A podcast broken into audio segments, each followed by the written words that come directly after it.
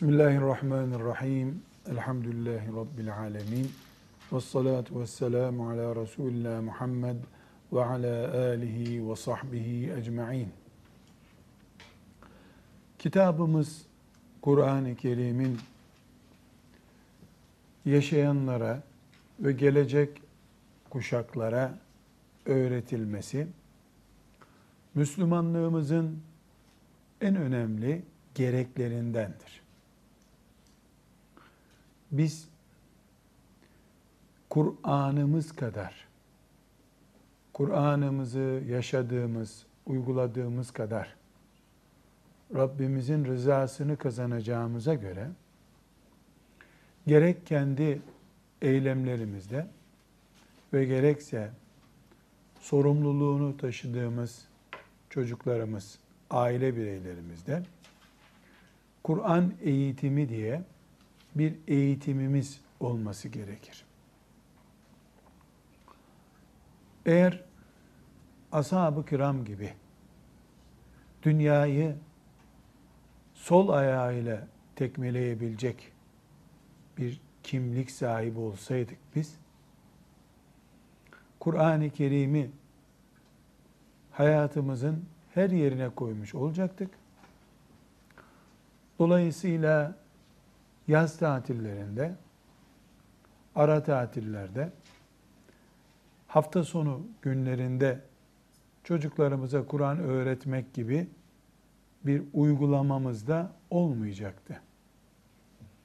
Ne yazık ki cennete girmek için ashab-ı kiram hangi cennete girdiyse biz de o cennetin müşterisiyiz diye ortaya çıkıyoruz ama iş Kur'an-ı Kerim'e gelince maalesef Kur'an-ı Kerim'i din kitabı olarak görüyoruz.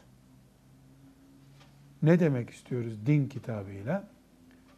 Dine ait bir şey konuşulurken Kur'an önümüze çıkıyor. Çıkıyorsa eğer halbuki biz din deyince yaşadığımız hayatı da din olarak anlıyor olmalıyız. Dindarsak dünyada bu dinin içinde yer bulmalı. Din dünyada yer bulmamalı. Hayatımız dinimize göre olacak. Dünya dinimizin içinde şu kadar bir bölüm oluşturmuş olacak ki maalesef şimdi asıl olan dünya gibi duruyor. Din ve Kur'an onun içinde işte yüzde şu kadar yer alıyor. Gerek mevcut yaşayan neslin Kur'an öğrenmesi ve gerekse bir sonraki kuşağa Kur'an mirasının devredilmesi yaşayan Müslümanlar olarak bizim sorumluluğumuzdadır. Her zaman konuştuğumuz bir gerçek var. Ashab-ı kiram Mescid-i Nebi'ye kapanıp sabaha kadar Kur'an okusalar, namaz kılsalardı çok büyük iş yapmış olurlar mıydı? Hayır. Çok büyük bir zayiat yapmış olurlardı. Mescid-i Nebi'ye kapanıp Kabe'nin etrafında oturup sabahlara kadar Kur'an okusalardı, onlar Kur'anlı Müslüman olup Rablerine giderler. Bir sonraki nesil de Hristiyanlık ve Yahudilikte olduğu gibi başka bir dine sapardı. Ama öyle yapmadı ashab-ı kiram. Okudukları Kur'an'ı okutmak diye bir dert edindiler kendilerine. Çöllere düştüler. Yollara açıldılar. Aç, susuz demediler. Ebu Derda radıyallahu anh'ın Şam'da nasıl Kur'an öğretme gayreti, canhıraş yoğun çalışması içerisinde olduğunu konuşmuştuk zamanında. Bu nedenle Müslüman olmak, Kur'an'ı bir sonraki nesle taşımak demektir. Ama iki yönüyle. Birincisi, Euzu billahi mineşşeytanirracim. Bismillahirrahmanirrahim. Elhamdülillahi Rabbil alemin diye okumaya başlayacak. Bu Kur'an öğretmektir. Bir de otururken, kalkarken, ticaret yaparken, evlenirken, boşanırken, yürürken, konuşurken, siyaset yaparken, seyahat yaparken Kur'an terbiyesi görmüş olduğu belli olan bir kimlik kazandırmak var. Buna da Kur'an eğitimi diyoruz. Bir çocuk veya yaşlı bir insan camide ya da başka bir yerde 3 ay Kur'an eğitimi gördükten sonra o çocuğun yemek yiyişinde, yürüyüşünde, gece uykusunda, sabah kalkışında 3 ay sonra fark görülürse Kur'an eğitimi aldı deriz. Eğer 3 ayda şöyle hatmetti, böyle icazet töreni yapıldı, elif cüzünü şuraya geçti diyorsak sadece, yani Kur'an öğrendi denebilir. Halbuki ashab-ı kiram, Allah onlardan razı olsun, Kur'an öğrenmekten çok Kur'an eğitimi aldılar. Pek çok sahabi, bu pek çok kelimesine on binlerce sahabi dahildir. Tekrar iyi anlaşılsın diye söylüyorum. On binlerce sahabi Kur'an hafızı değildi. On binlerce sahabi Kur'an'ın 30-40 suresini bilmiyorlardı. Yani en fazla 20-30 sure biliyorlardı. Ama Kur'an ahlakı 120 bin sahabinin üzerinde vardı. Yalan konuşmuyorlardı. Çünkü Kur'an yalanı yasaklamıştı. Hiçbiri faize, zinaya, kumara, alkole yanaşmıyordu. Çünkü Kur'an onlara onları yasaklamıştı. Annelerinin, babalarının önünde iki kat eğilmiş duruyorlardı. Çünkü Kur'an böyle istiyordu. Kur'an öğretiminde desem bizden geriydiler, mübalağa yapmış olmam. Çünkü ashab-ı kiram binlerce Kur'an kursunun bulunduğu bir yerde hiç yaşamadılar. Ama bulundukları yerde ne diyorsa Kur'an o oldu. Kur'an'dan başka kimsenin sözü geçmedi bulundukları yerde. Bu sebeple Kur'an'ın bir öğretimi var, bir de Kur'an'ın eğittiği insanlar var. Şüphesiz öğretim olmadan eğitim olmaz. Ama eğitimsiz öğretim de sulu Müslüman çıkarır. Laik anlayışı atamamış Müslüman yetiştirmiş olunur. Bir insan hem Kur'an okumuş yıllarca hem de infak edemiyor, zekatını veremiyor, sabah namazına kalkamıyor, yalan konuşmayı bırakamıyor. Annesinin, babasının hakkının Allah'ın hakkından sonra geldiğini anlayamıyor. Eşine zulmet diyor, Allah'ın ona emanet ettiği eşinin hesabını da Allah'ın soracağını düşünemiyor. Hem Kur'an çok okumuş, o cuma akşamları camide Yasin'i o okuyor ama o okuduğu Kur'an'ın وَلَا تَنْسَوُ الْفَضْلَ بَيْنَكُمْ eşlere hitap ederken aranızdaki insanlığı unutmayın ha. İnsanca yaşayın. Kadın da bir insan nihayet. Erkek ama o da insan nihayet. Hata eder, hatasını kabul et. Özrünü kabul et. Diyen ve la tensevul fadle beynekum ayetini uygulamaya gelince yok ama camide aşırları o okuyor ha. Bu değil ashab-ı kiramın örnek olduğu Kur'an nesli. Kur'an konuşurken ağzımızda hissedilmeli.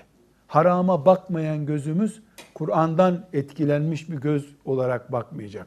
Kulağımız Kur'an filtresi takılmış bir kulak olacak.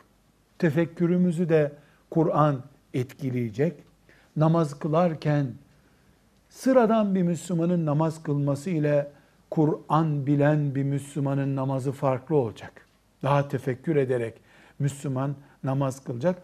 Bu şekilde de Rabbimizin rızasını kazanacağımız Kur'anlı Müslüman olma hamlemiz başarılı olmuş olacak inşallah. Şimdi özellikle tekrar vurguluyorum. Ashab-ı kiramı örnek aldığımızda çok açık bir şekilde diyoruz ki ashab-ı kiramın bir Kur'an öğretimleri vardı. Bizzat oturdular, besmele çekip Kur'an okudular. Bir de Kur'an'la eğitilmiş oldular. Kur'an onları hamur yaptı, kendine benzetti. Böylece de Allah onlardan memnun oldu. Biz çocuklarımıza, bir sorumlusu olduğumuz nesillere Kur'an öğretiyoruz derken elif cüzünü bitirttik demeye Kur'an öğretiyoruz demeyelim. O çok cüz'i bir merhale. Çocuklarımıza Kur'an eğitimi yapıyoruz diyelim. Onun da hakkını verelim. Bir sonraki nesle Müslüman nesil olarak Kur'an'ı teslim edeceğiz dediğimiz zaman şu Kur'an'ı al, götür. Hadi torunum sana Kur'an'ım hediye olsun demek istemiyoruz herhalde. Evlenen kızlarımıza çeyiz olarak bir mushaf alıp hediye etmek değildir bir sonraki nesle Kur'an taşımak. Zaten her yerde Kur'an mushaf dolu. İnternetinden, televizyonundan her yerde mushaf var. Bu sahabe kafasını Allah korkusuyla yaşayan, cennet hasretiyle yaşayan, Nuh Aleyhisselam'ı, Eyyub Aleyhisselam'ı sabreden insan örneği olarak görebilen, infak edebilen, çocuklarını Allah'ın emaneti olarak görüp aman bir şey olmasın derken hani bu çocuk balkondan düşer ayağı kırılır diye değil. Bu çocuğun sahibi Allah. Bunu bu bize Allah emanet etti. Aman bir şey olur sahibi sorar diye ürken, ürperen ve dikkatle çocuk yetiştiren Müslüman şuuruna biz Kur'an eğitimi diyoruz. Şimdi bu tür bir eğitim yani Kur'an nesli yetiştirmek için memleketimizde Kur'an kursları diye eğitim kurumları var. Binlerce yani zannediyorum 10 binden fazla e, Diyanet İşleri Başkanlığı'na bağlı e, adına Kur'an kursu denen kurumlar var. Elhamdülillah. Bunun belki kaç kat fazlası Diyanet İşleri Başkanlığı'na bağlı olmadan sivil toplum örgütlerinde şu veya bu isimle var.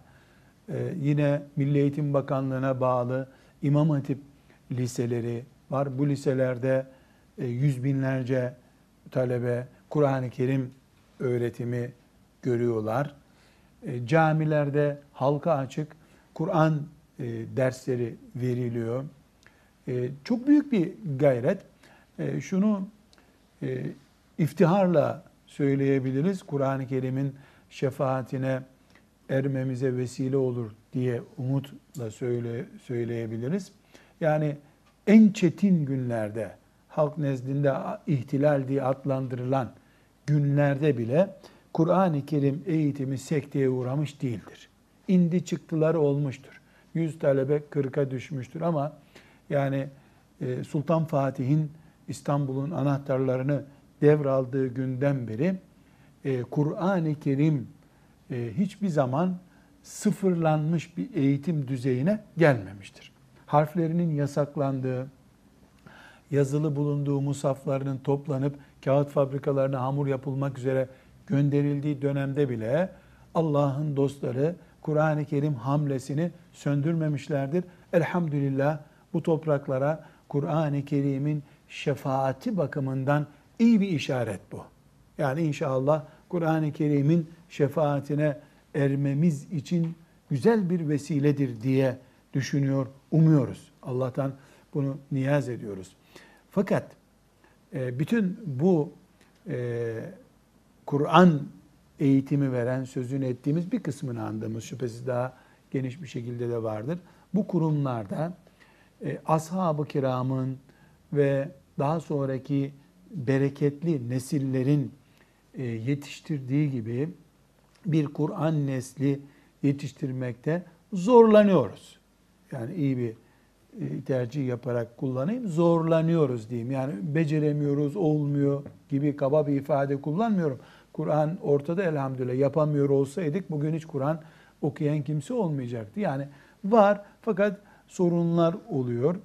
E, kimi zaman siyasi sorunlarla karşılaşılıyor Kur'an öğretim ve eğitiminde. Kimi zaman sosyal sorunlarla karşılaşılıyor. Ama her halükarda büyük bir Kur'an seferberliği elhamdülillah yaşadığımız topraklarda var.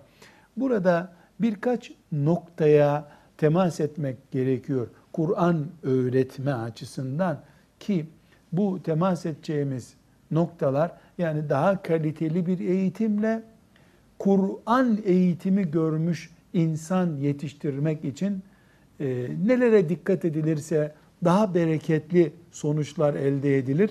Onu konuşmak istiyoruz. Yani mevcut e, ülkemizde yaşadığımız topraklarda belki 12 bin civarında zanla söylüyorum, rakamı tam bilmiyorum. Kur'an kursu levhası olan yer var. Belki bir o kadar evlerde, vakıflarda, derneklerde var. Ondan çok daha fazla camilerde programlar var.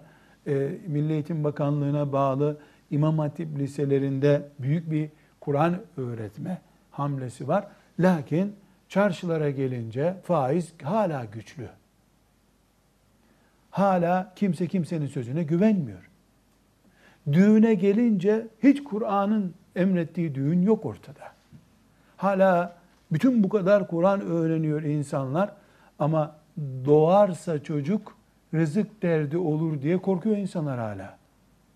E Kur'an rızkın Allah'tan olduğunu öğretmedikten sonra e hangi Kur'an'ı öğreniyoruz ki biz? Hala ortada bir sorun var. Burada şüphesiz bütün kabahati Siyonizme, işte uluslararası şer güçlerine yıkmanın gereği yok. Yani tamam şer güçler var, Kur'an'la mücadele ediyorlar, Kur'an'ı susturmak istiyorlar ama e, bizim de ufak tefek düzeltmemiz gereken şeyler de var. Bunların en önemlisi, birincisi Kur'an'ı herhangi bir dil eğitimi gibi veya işte bir coğrafya bilgisi gibi hatta ve hatta bir ilmihal bilgisi gibi bile öğretemeyiz. Bir Kur'an muallimi hoca efendi veya Kur'an muallimesi hoca hanım rahlesinin başına oturduğunda ne yapıyorsun? Şu anda hangi iş için e, buraya oturdun dediğinde yani 15 çocuğa Kur'an öğretiyorum diyorsa başarısızlık burada başlıyor. Bu düşünce e, en azından kendisinin ne yaptığını anlayamama düşüncesidir. Çok seviyesiz bir düşüncedir.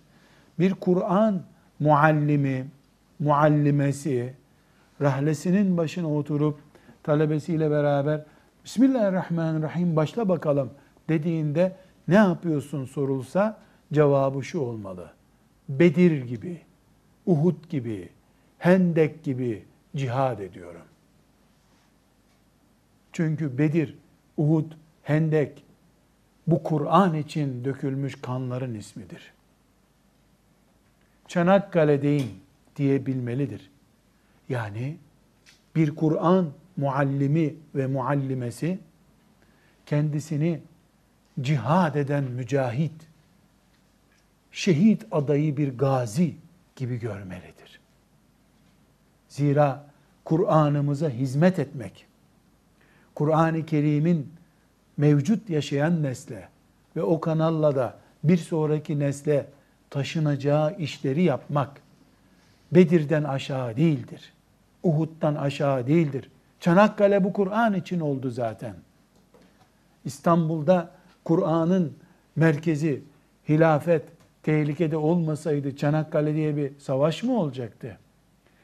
Bir Kur'an muallimi kendisini sıradan bir şeyler öğretiyor işte. Dikiş nakış öğretiyor. Ne kadar basit bir şey. Dikiş nakış öyle bir şey olmaz. Biz dikiş nakış öğretmiyoruz. Cihad ediyoruz. Nefsimizle cihad ediyoruz. Allah'ın yeryüzünde hakim kılmak istediği kitabının hakim olması için uğraşıyoruz. Kur'an muallimleri olmadıktan sonra, Kur'an öğrenen talebeler olmadıktan sonra şurada burada cihad eden mücahidin de bulunmasına gerek yok. Bu sebeple bir Kur'an muallimi, muallimesi, hatta talebesi diyeceğim ama yani çocuk çapta yaştakilerin bunu takdir etmesi çok zor. O ona göre işte babası gönderdi Kur'an öğreniyor veya işte Kur'an ezberliyor. Ama en azından hoca efendi veya hoca hanım kendisini mücahit görmeli. Çünkü Kur'an hep kılıçlarla yaşamaz. Hocaların ağzından yaşayacak bu Kur'an. Halid bin Velid kadar Übey ibn Ka'b de mücahit.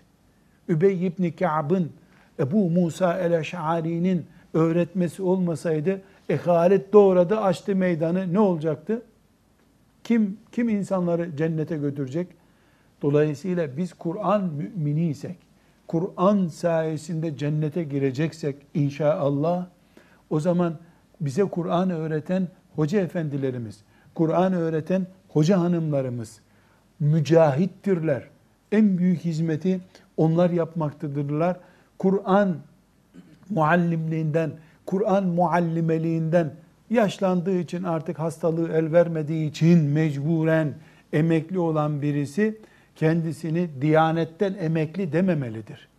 Gaziyiz elhamdülillah. Yani gazi, şehitlik nasip olmadı işte gazi olarak eve geldik. Cihat bu çünkü. Kur'an gazası bu. Kelimetullahi hiyel ulya. En üstün söz Allah'ın sözü, sözü olsun diye yapılmış bir mücadeledir bu. Übey ibn Ka'b'den Ebu Musa el-Eş'ari'den daha büyük mücahit mi var dünyada? Kur'an'ın ahkamını tefsir eden İbn Abbas'tan daha büyük mücahit mi var? Ali bin Ebi Talip'ten daha büyük mücahit mi var? Kur'an bizim cihadımızın özü, cihadımızın ruhudur. Dolayısıyla Kur'an öğreten muallimlerimiz ayaklarının önünde 40 yıl onlara hizmet et, etsek bile haklarını veremeyeceğimiz kadar muhteşem bir hizmet yapmaktadırlar. Çocuklarımızın ahiretini kurtaran, ebedi cennetlere girmesini sağlayan bir Kur'an muallimi ve muallimesi 10 sene 50 sene yaşayacağı bir dünyaya gelmesine yardım eden ebeden milyarlarca kere daha değerlidir. Ebe bu dünyaya getiriyor, dert dünyasına getirip 50 seneliğine bizi burada misafir olacağımız bir dünya. Üstelik de ana doğuruyor zaten. Ebe biraz yardım ediyor. Ebe çok iyi iş yapıyor da bizi alıp dünya kucağından alıp cennete götürüp ebedi firdevslerde, adın cennetlerinde kalmamızı sağlayacak Kur'an'ın şefaatiyle Rabbimizin cemalini göreceğimiz günlere bizi hazırlayan hoca efendiler, hoca hanımlar, öğretmen ismiyle anılmamalıdırlar. Onlar bu ümmetin cephesinin önünde şeytana karşı en büyük cihad olan Kur'an'ı üstün tutma cihadının mücahitleridirler, mücahideleridirler. Sabahleyin evinden çıkarken hoca efendi, hoca hanım cihada gider gibi çıkmalıdır. Helalleşmek gerekmiyor belki her gün yani cephede ölürüz filan diye ama bir iznillahi teala gittiği yerde şehit olarak ölecektir ölecek olsa. İlim yolunda çünkü. Kur'an'dan büyük ilim yok. Hoca kendisini böyle görmeli bir defa. Hoca kendisini böyle görecek ki onun bu düşüncesi gözünden feyiz olarak talebeye akacak. Böyle bir hoca güneşe bakar. Kolundaki saate bakmaz. 50 dakika 40 dakika değil. O Kur'an'a daldı mı o dalış gidiş öyle gider o. O talebesine bağırmasına da gerek yok. Talebesini zorlamasına da gerek yok. Çünkü ondaki ruh hali, o heyecanını melekler destekleyecek. Oku yavrum demeye kalmadan onun feyziyle talebe zaten öğrenecek. Kendisi saate bakan, cep telefonunu masasının üstüne koyan, ondan sonra notlarını da okuyacağı gazeteyi de masanın üstüne koyduktan sonra sen e talebeyi de şeytan kucağına alıp gıdıklayacak tabi. Elbette orada Kur'an okumak zor olacak. Kur'an-ı Kerim okuyacak insanlar ama Kur'an nesli diye bir nesil boşuna bekleyeceğiz biz o zaman. Kur'an mücahitleri, Kur'an mücahideleri emekli olurlarsa ki ölmeden emekli olmaz Kur'an ehli yer değiştirir. Resmi görevinden gider, resimsiz bir görevde oturur, iki kişiye Kur'an öğretir. Ölürken Kur'an hocaları, Kur'an mücahitleri ölürken rahle üstünde ölmeyi gaye edinmelidirler. Nasıl dua ediyor herkes ya Rab bana hac nasip et vesaire. Samimi bir Kur'an muallimi Rabbim ruhumu bu rahlenin üstünde al diye dua etmelidir. Ne büyük şeref ya. Herkes herkes öldüğü gibi dirilmeyecek mi? Çünkü yaşadığı gibi ölür, öldüğü gibi dirilir diyor ya Resulullah sallallahu aleyhi ve sellem. E herkes öldüğü gibi dirilirse rahle önünde oturmuş Kur'an okurken veya okuturken dirilmekten daha büyük bir şeref var mı ya? Mahşer yerine geliyorsun talebelerinle beraber rahle önünde. Aman Allah'ım ne muhteşem bir şey. Kanıyla, kefensiz haliyle dirilen Hamza gibi dirilmiş olacaksın sen. Yani hoca bir defa bu şerefli, muhteşem mesleği takdir etmeli. Hoca bunu takdir edemedikten sonra hoca bir defa yani ne yapalım başka bir görev bulamadık işte puanda tutturamayınca mecbur kaldık Diyanet'ten bu görevi aldık. Ne edelim işte ilk fırsatta milli eğitime geçecek ama. Eyvah, eyvah. İlk fırsatta daha iyi bir yere geçmeyi düşünenlerin eline düşmüş Kur'an. Übey ibn Kâb'ın Kur'an'ı mı yahu? Yani Ebu Derda'ya birisi deseydi, Ömer'in e, selamı var, istiyorsa başka bir göreve tayin edelim. Ne derdi acaba?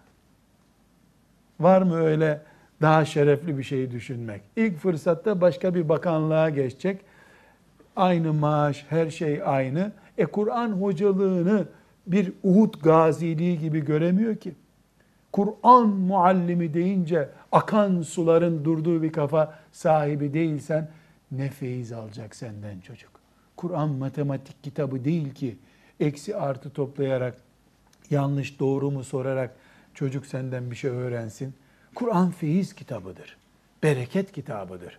Bu feyiz hocanın ağzından akar. Tıpkı Resulullah'ın kulağına damladığı gibi aleyhissalatu vesselam. Kur'an'ı tarif ederken femi muhsinden akarak gider deniyor. Yani temiz bir ağızdan temiz bir kulağa girer, o kulaktan kalbe iner, kalpten tekrar ağza gelir, başka birisinin kulağına gider. Kur'an'ın akış tarzı budur. Bir feyiz, bir bereket gerekir. Niye Kur'an-ı Kerim'e abdestsiz tutmuyoruz? E bu feyiz kitabıdır. Feyzini engeller diye korkuyoruz. Her şey Kur'an muallimlerinde düğümleniyor. Talebe yaramazmış, talebe ders çalışmıyormuş, talebe bırak bunları kardeşim. Bırak bunları.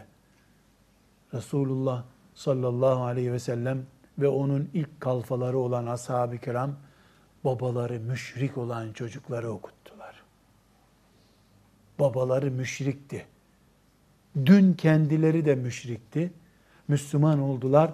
Ashab-ı Suffa'da 10 gün kalan Kur'an mütercimi olarak diyarına görevlendirildi. Amr ibn Seleme 7 yaşındaydı. En iyi Kur'an okuyan çocuk olarak Allah'ın peygamberi aleyhissalatü vesselam onu görevlendirdi ve Medine'de kaldığı süre sadece 10 gündü.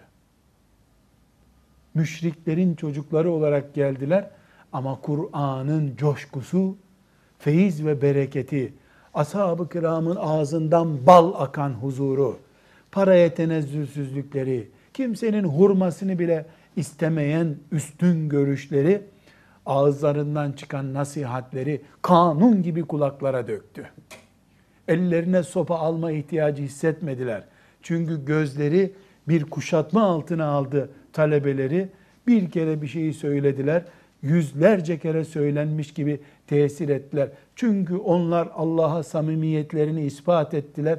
Allah da sözlerine tesir ve bereket verdi. Kur'an öğretirken işte aradığımız birinci eğitici güç hocadır. Kendisini Uhud'da şehadet peşinde koşan mücahit gibi gören hoca efendi. Hamza Medine toprağını müdafaa ediyordu. Ben Kur'an hocası Medine'de inen Kur'an'ı müdafaa ediyorum. Hamza olmasaydı müşrikler Medine'ye gireceklerdi. Ben olmasam bu topraklarda Kur'an'ın sesi susar diyen hoca efendi Hamza'dır. O hanım Nesibe hanımdır. Aradığımız budur. Bereket bu aradığımız şeydedir. Velhamdülillahi Rabbil Alemin.